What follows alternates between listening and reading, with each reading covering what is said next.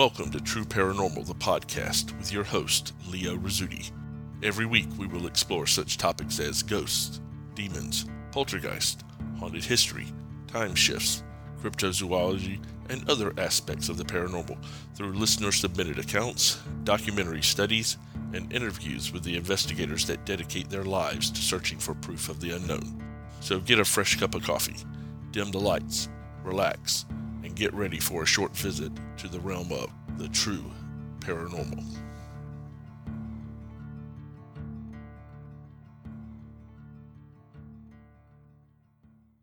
Hi, guys, Leo Rizzuti here. Welcome to another episode of True Paranormal, the podcast. It is finally spring, apparently. The weather seems to have settled down, and everybody's out cutting grass these days. And the pollen is apparently affecting a little bit of you guys because most folks seem to be walking around looking like Rocky at the end of 15 rounds with Apollo Creed. So hopefully you guys don't find yourselves in that position and you're able to stay indoors or at least keep your head a little bit clear uh, during this most traumatic time of the year for our sinuses. At any rate, guys, we've got a lot of stories from you folks that you have sent in, and thank you guys for doing that. And we're going to jump right into those. Our first story of the evening is titled One Too Many Encounters and comes to us from Pat. Okay, Pat, let's see what you sent to us. I believe I had lived with numerous spirits up until about four years ago. I am now 20 and live with my grandmother aunt, parents, and a younger sister. We just recently moved here, but I was away at college for the past year and a half. During the first early years of my life, me, my parents, and my three other siblings lived in a very small one story house. My mother has told me that in that house there was the spirit of an old sailor who used to hit her and leave bruises on her arms whenever she went to do laundry. She also said there was a lady spirit who left the smell of lavender perfume wherever she was, and that this female spirit would sing my oldest sister to sleep at night. My mother also told me that this lady got rid of the sailor one night in a fit of flying pots and pans. I have no recollection of this time period, so I am not wholly a believer in what my mother says. I do remember my experiences starting around the time I was four or five. One night, I was sitting in the living room watching TV with my mother. From the living room, walking towards the back of the house, is the dining room, converted into a weight room. Adjacent to that was my second oldest sister's room with a doorway covered by a sheet. There are no doors to rooms in the house except for my parents' bedroom and the two bathrooms. As I was watching TV, I happened to look out into the dining room and saw a lady dressed in a wedding type gown glide across the room and enter my sister's room. The woman's skin was also white along with her hair. As she entered my sister's room, the sheet covering the doorway moved slightly. I got up to investigate, but there wasn't anyone in the room. My mother didn't see anyone, but years later told me that the spirit of a murdered bride was stuck in the house. Off to the left of the weight room is another room we call the green dining room. And adjacent to that room is our kitchen that has a door leading out to the backyard. Adjacent to the kitchen is our bathroom. Another time, the only time I had a witness to one of my experiences, my sister and I were sitting watching TV during the day in the living room. We both heard footsteps as though my father was coming in from the kitchen. They stopped by the weight room doorway entrance to the living room. Then, we both saw an image of our father standing at the doorway looking in on us. I saw what appeared to be a photo negative of my father, while my sister said she saw a shadow figure of my father. Another incident, a quite embarrassing time, happened one night while I was going to the bathroom. I had left the door partway open because it was only me, my sister, and my father at home. So, if you were to look up, you could see into the kitchen between the door and the doorframe. I had been in the bathroom for about 10 minutes when I happened to look up and into the kitchen. The shadow of a young boy passed by quickly, and I thought maybe it was my sister and I wasn't seeing things too well. I called her name, but she didn't answer. Then it sounded as if the doorknob had been taken hold of. I didn't wait to see what was going to happen next. I started to scream my sister's name at the top of my lungs until she came in. She thought I was going to die or something. That's how terrified I sounded. I even freaked out my dad. My sister told me that she was just about to enter the kitchen when I started screaming her name. My mother had told me previous to this incident that there was the spirit of a little boy who liked to slam the bathroom door shut if you left it open just a little bit. Also, many times I would see people out of the corner of my eye, but when I would turn, they would disappear. I would hear my name being called when there was no one there. I constantly heard the back door opening and someone entering the house, but there was never anyone there. One time I was so convinced that someone had come in that I grabbed my brother's baseball bat from upstairs and went downstairs to investigate. When I got to the kitchen after searching the rest of the house, I found the door was still locked. I saw someone resembling my brother run down the driveway, but when I went outside, there was no one there. I even ran to the front of the house to look out the windows, and there was no one in sight. My brother came home about an hour later directly from school. I just hate it being a latchkey kid.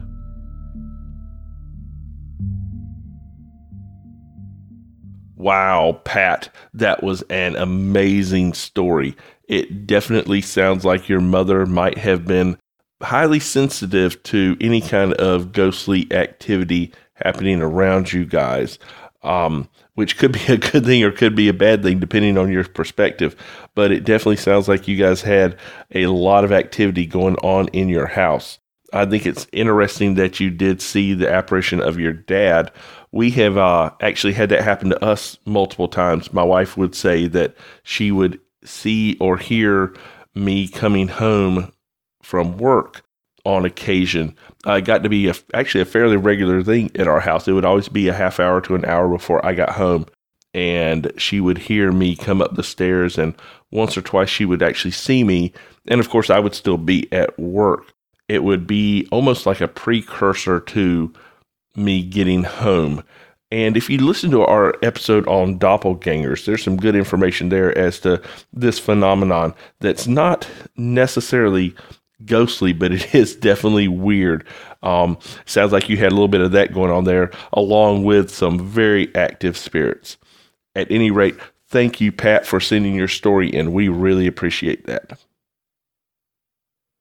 Okay, our next story comes to us from Ryan, and he has titled it Haunted Port Perry. Okay, Ryan, let's see what Haunted Port Perry is all about. The first house my family lived in was a brand new house and was actually located just down the street from Ghost Road on Scugog Island. For the first seven years we lived there and it was quiet, never a sign of a presence. But then one day, out of the blue, a presence could be felt strongly by me, my sister, and my aunt. My first major encounter happened when I was just getting out of the shower. My sister was upstairs and my parents had gone to work. We were getting ready to catch the school bus. I was brushing my teeth and the silence was broken by the sound of a scratching across the wall outside the bathroom and it sounded like it was getting closer to the bathroom door. It stopped, and then a heavy knock hit the door. I called out, Hello. It knocked a second time, only a lot harder. I called out again. Then the knocking turned into a violent pounding against the door, so hard that the door was actually shaking, almost as if someone was using a baseball bat rather than a closed fist. As I reached for the doorknob, the pounding stopped just as quickly as it started, and I opened the door only to see that there was no one there. I got freaked out and ran upstairs and met my sister in the kitchen with our dog, who was growling. She asked what the pounding was, and I told her I had thought that it was her. When she admitted to not doing it and seeing that the dog was disturbed as well, we booked it out of the house. A few days later, my sister was in her room and I heard a loud crash and a scream.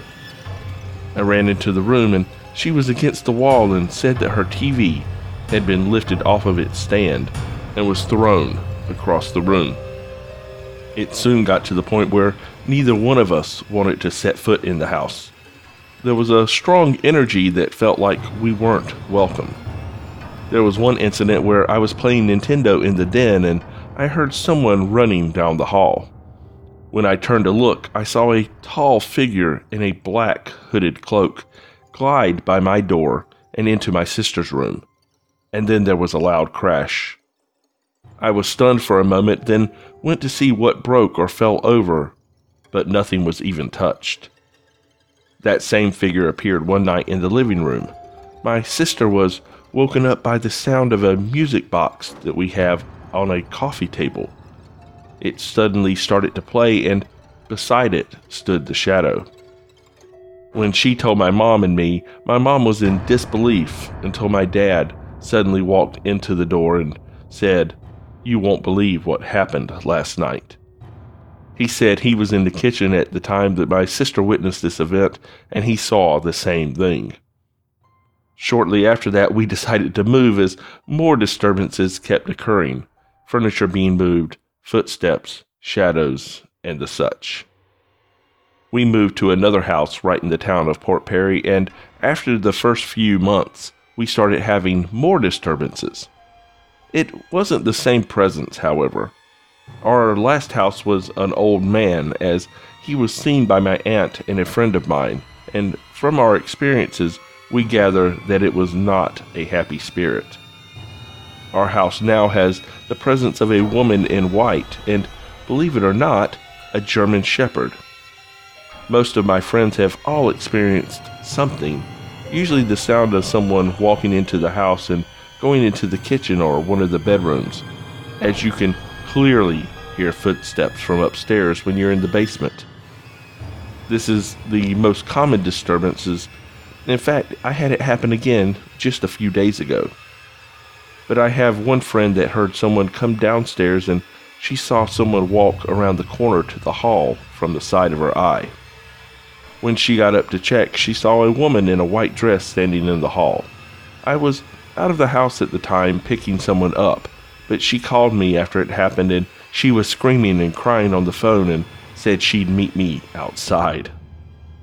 My sister has also seen this figure up close and personal as one night while walking through the kitchen in the dark, she physically bumped into someone, turned on the lights only to see that there was no one there. As for the German Shepherd, I was woken up one night to the sound of my dog growling. I looked only to see my dog sitting in the hall, nose to nose with a German Shepherd that was transparent. The German Shepherd looked at me, then disappeared. These disturbances come and go and don't seem to be as bad as they used to be.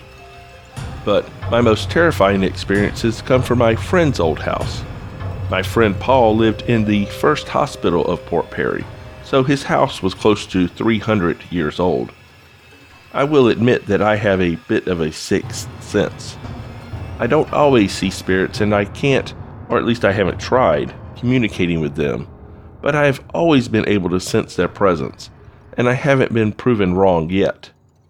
Anytime I've ever stepped foot in my friend's house, the energy at times could be cut with a knife. My first experience there was also one of my first experiences overall. I had slept over one night and woke up to see a nurse standing at the end of my bed. I sat up just to make sure I was fully awake, and she just stood there staring right back at me for the better part of a minute, then disappeared. I recently found out that my friend's room, which is more like an apartment, was originally the nurse's quarters. My friend's sister in law said that one day she was going through her closet. Her and her friend's brother had an apartment upstairs. It was a huge house. when all of a sudden the clothes parted and a woman came out of the closet, face to face with her. After that, she wouldn't go back into the apartment unless someone was with her. The scariest experience I had happened while visiting one summer night a few years back. Me and Paul went to his house to meet some of our friends there before going wherever it was we were going. We went to the front door and it was locked. Okay, no biggie, so we went to the side door. As Paul reached for the doorknob, the screen door started to shake, then swing back and forth, and the doorknob began to spin. He turned to me, and I was already at the end of the driveway. The door stopped moving, and he told me to stop being a chicken and just to come in. As I walked back up to the door, we saw through the basement window the light suddenly turn on. Now, his basement was used for storage, but when the house was a hospital, it was the morgue. No one ever really goes into the basement, and aside from that, the house was empty other than us. Paul reached for the door again, and once again it started to violently swing back and forth.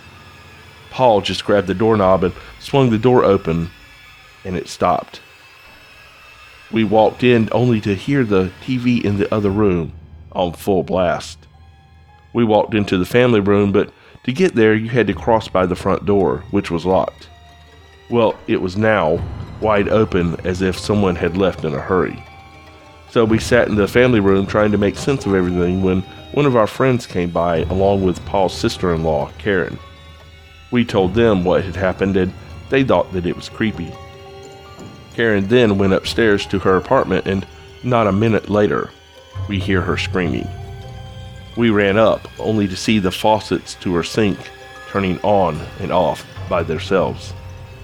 We ran downstairs where a fourth friend of ours had just arrived we still had to wait for one more person, so we sat and watched TV trying to forget everything that had been happening.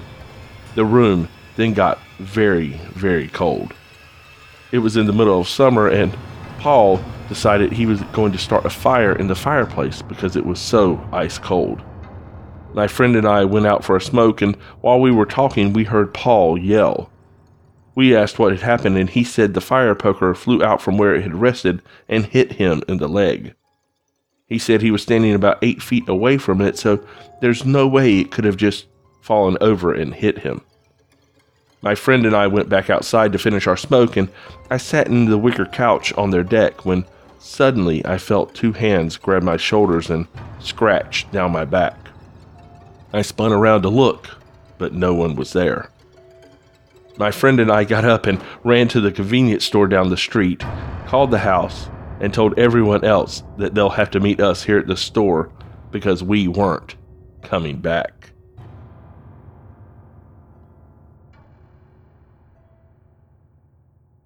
Whoa, Ryan, that's a very cool story. It does sound like the town that you live in has more than a little bit of activity going on in it the German Shepherd incident, I really think is kind of neat because I've once or twice ran into animal hauntings, but they're not really all that common. Uh, we've had instances in investigations where we have had animal sounds, and you can even sometimes catch an animal smell in haunted houses, but they're not nearly as common as I personally would think animals tend to have a big impact on our lives and they make a big impression on the world around us, but there's not as many animal hauntings as I would expect there to be out there. But does sound like you had some definite freaky activity going on and I'm amazed that you guys were ever going to go back to your friend's house. I know definitely after all the activity in that last incident, I certainly wouldn't have wanted to step foot back in there for a little while. Do appreciate you sending in your story, Ryan. That was absolutely incredible. Okay, our last story of the evening is titled The Old Strum House and is sent to us by Barbara. Okay, Barbara, let's see what you sent to us. The old Strum Place sat on a hill five miles south of Cornelius, Oregon. Also known as the Old Storm Place, it was built by an old German and his family from the Old Country. It had clapboard siding, painted white, with lots of windows. It had a huge barn on the place that sat below the house amid huge cedars, firs, and pine trees that sighed in the wind like the pines in a Curwood novel. I first saw the old house in the last part of 1937. The Depression was still rampant in the land, and so many were out of work. But if you could get out of town and back to the land, there was always nuts, fruits, and berries to work in and put up for the winter at a minimal cost. There was always empty houses or woodcutters' shacks, empty because people had left to go elsewhere or some farmer had bought or leased land and didn't need the house that went with it. Most were not in too bad a shape. Usually a stove had been left along with a rough hewn table, some benches, and orange crates for cupboards nailed to the walls. One made out pretty well. No one seemed to be on window breaking binges, so the windows were usually intact. With flour sack curtains, a good floor scrubbing, fire in the stove, and a pot of beans cooking, they were a haven to crawl into, and it felt like home. Most everyone took care of the property and left it as neat, or more so, than when they moved in. Sure beat a hole in the wall apartment or tar paper and corrugated cardboard shack near the dumps. Jump forward a couple of decades. We sure needed a place to stay. We had a baby girl, and my husband could cut wood if we could find a place to live. We moved into the old storm place after getting permission from the owner, who owned another farm about a mile and a half away and farmed this place. We asked about the amount of rent he wanted, but to our amazement, he could hardly keep a grin off his face or a twinkle from his eyes, like he had some secret, and said he didn't want any rent, as we wouldn't be there very long anyway. He said sure we could live there if we could stand it. Up the road the other way lived a bachelor, a thick set German, who only laughed when we told him we were moving in, and he also wanted to know how long we were staying.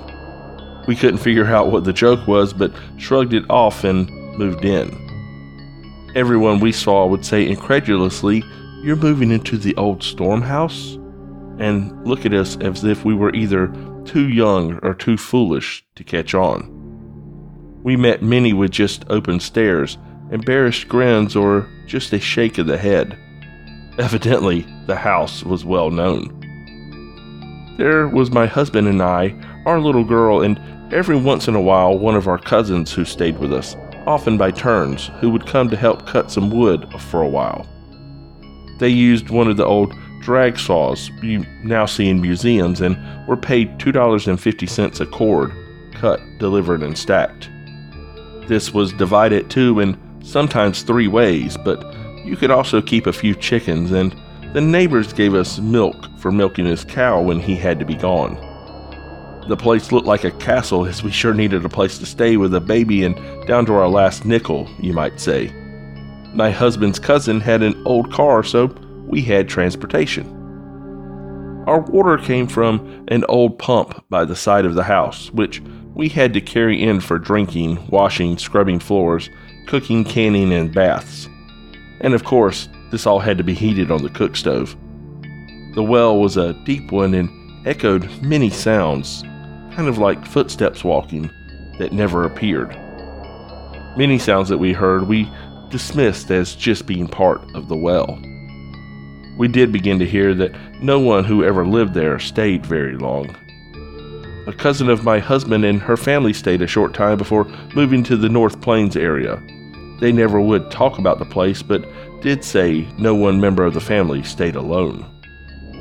While we were there, we hardly ever used the front door or even the front part of the house, as the back door seemed more convenient to the kitchen, woodshed, and all. We began to hear stories, mostly from our bachelor German neighbor, that the Strums had been bootleggers a man was killed on the stairway leading upstairs, and that there were trap doors in some of the rooms. We believed all the stories because the bloodstains were still visible on the steps, four or five steps up, and also where the blood spilled on the floor. We did also find three trap doors that led to nice dugout spaces below the floors. We kept being told after we moved in that no one would live there ever, but we were young and brave, and who believed in ghosts anyway? And who worries when you're young? We moved in with little or no furniture, using what we could find, and besides, we decided after being around, the other part of the house wasn't needed, and it felt like it wasn't a very friendly part anyway. For a while, everything went along all right. Being early summer, we were out of doors a lot, but as it got on towards fall, we began to notice odd noises. The first seemed to be these resounding footsteps that could be heard on the north side of the house where the pump sat. I would run out to meet whoever was there, glad for any company, as the farms were a long way apart in those days and no one would be there. Since the farms were two or three miles apart, we couldn't see how footsteps could possibly echo so. The next incident was the sound of someone chopping wood in the woodshed, usually in the afternoons. It would be the sound of measured chopping, and I would dash out thinking my husband had come home early.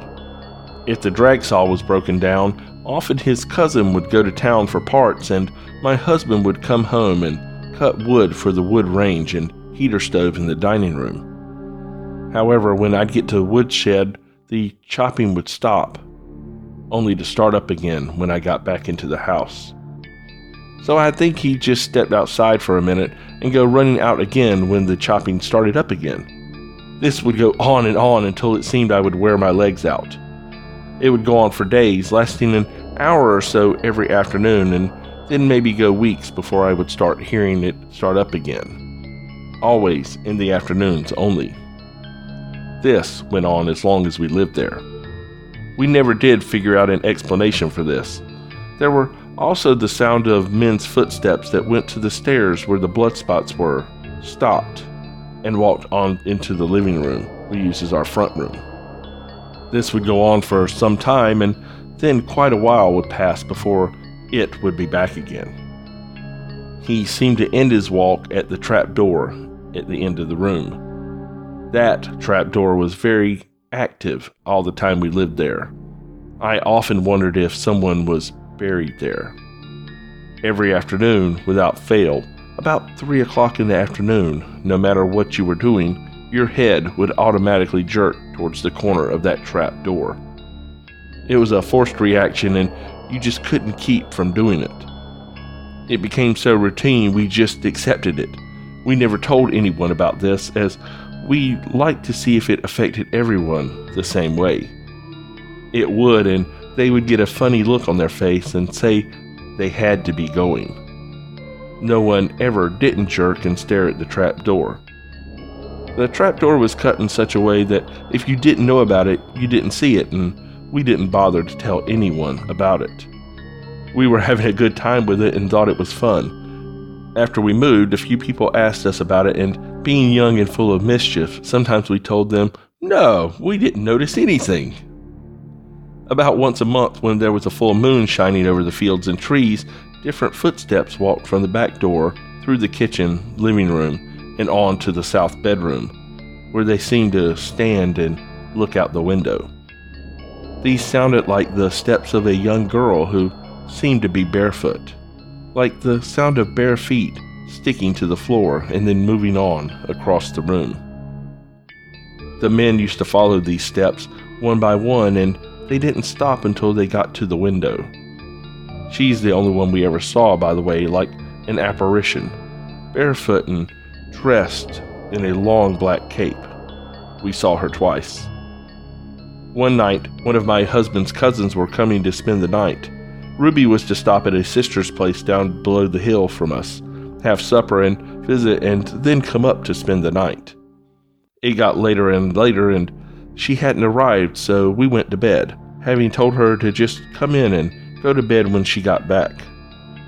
Sometime after midnight, the back door opened softly, and thinking it was Ruby, I didn't get up. The bedroom was long with a cot at the far end. As she seemed to stop or pause at the doorway, I whispered, Come in, Ruby, and crawl in. There wasn't any electricity and the moonlight was shining into the window, so I didn't light the lamp. She stood in the doorway in her long black coat or cape, so I whispered again louder two or three times. Still, there was no movement, and now I was getting chills up my back. I woke my husband saying, There's someone standing there, and they won't answer. He turned and saw her standing there and swung at her with his fist, at which point she disappeared. Ruby never did come. She had played cards and talked until it was so late that she just made a bed there on the floor and slept there. We never told the rest about the barefoot girl. Many footsteps walked to the one trap door, but the other main one never seemed to have any disturbances. We dried walnuts upstairs in the unfinished part, and the rats did roll walnuts across the floor to the edge and then rolled down between the walls.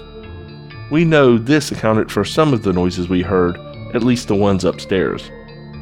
Some evenings, when we lit the kerosene lamp, a strange wind would come into the house and blow the lamp out. We'd go outside to see if it was windy, and the air would be strangely still. We'd go back in to light the lamp, and the wind would blow it out again, time and time again. This would happen for up to an hour at a time, and then it'd go back to normal. My little girl, who was a little over a two by this time, would be playing with her toys or dolls and would stop her play and jerk around and look intently at something. I'd watch her so she didn't know it, and she would just look for a while and then go back to playing. At the time, we'd laugh and say, Oscar's back, with absolutely no fear. We liked it there with our ghosts. Now, I wouldn't stay in that place. One afternoon, Mr. Eischen, our landlord, said he'd be there to pick up some old prune dryers in the prune drying shed on the place. We told him he'd help load them. We were late getting back from milking, and it was one of those evenings when the wind kept blowing out the lamps. Hearing pounding in the shed, my brother in law said he'd go help Mr. Eischen with the dryers as it was getting pretty dark. When he got there, there wasn't anyone there.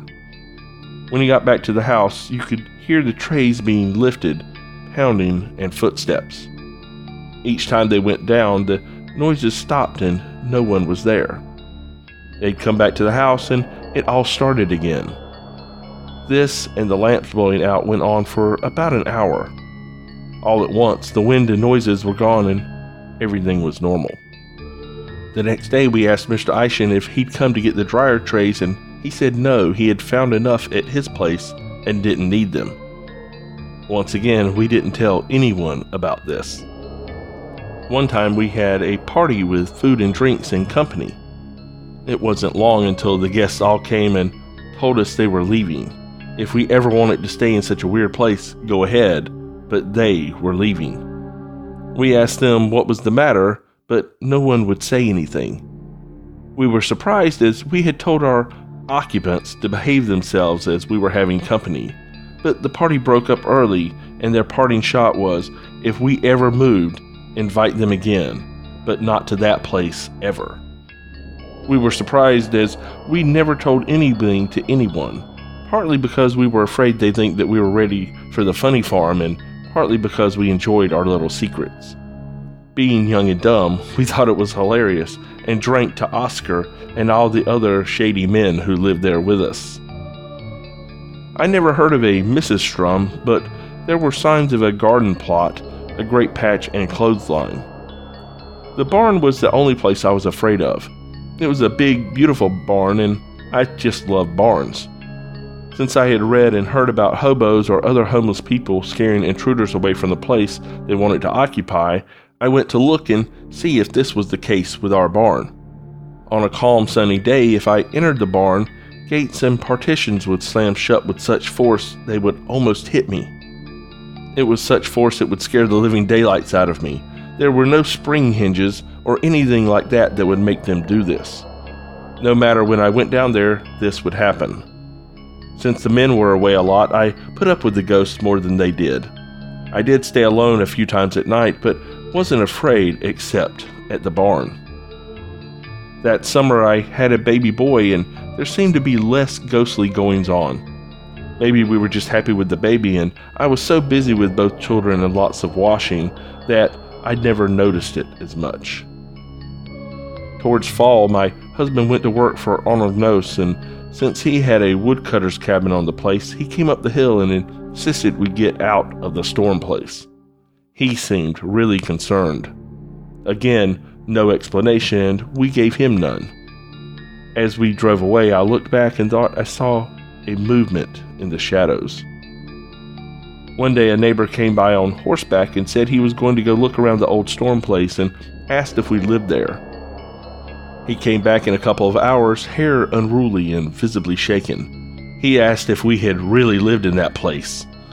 He had spent some time looking at some of the old magazines in the upstairs rooms, but wouldn't say anything else except he'd never lived there. In fact, he'd never so much as set foot on their property again. Playing dumb, I asked why, as I wanted to hear someone else's version of that place, but all he'd do is shake his head as he rode on. And what happened to the old storm place? A great fire appeared one day on the top of a lonely hill and the old house, and perhaps all the ghosts went up in smoke. Or did they all go live in the barn? The house didn't burn accidentally, the men of the neighborhood got together and burned it down. They seemed to know a good deal about the strange goings on that went on in that old house, but none would really speak of it, maybe feeling a little foolish as if it were voiced aloud and would not tolerate any more of that place. I never went back after the house burned. We all got along fine in the house together and lived together quite well. The ghosts tolerated us, but no one else seemed to be able to manage them. Perhaps they liked us, who knows? Being older and looking back, I couldn't or wouldn't have stayed there now as I'd have been scared to death. I'd never talked much about it and now I've written it down.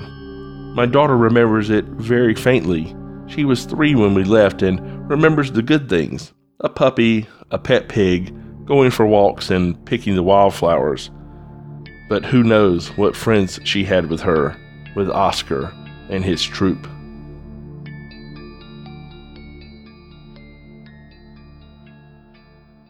Wow, Barbara, that was an absolutely incredible story. Thank you for sharing that with us.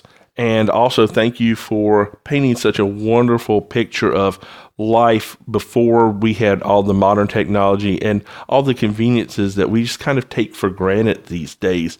To think of living in a house without, not only without electricity, but also without things like running water is absolutely unrelatable to most people these days. But that was life back then.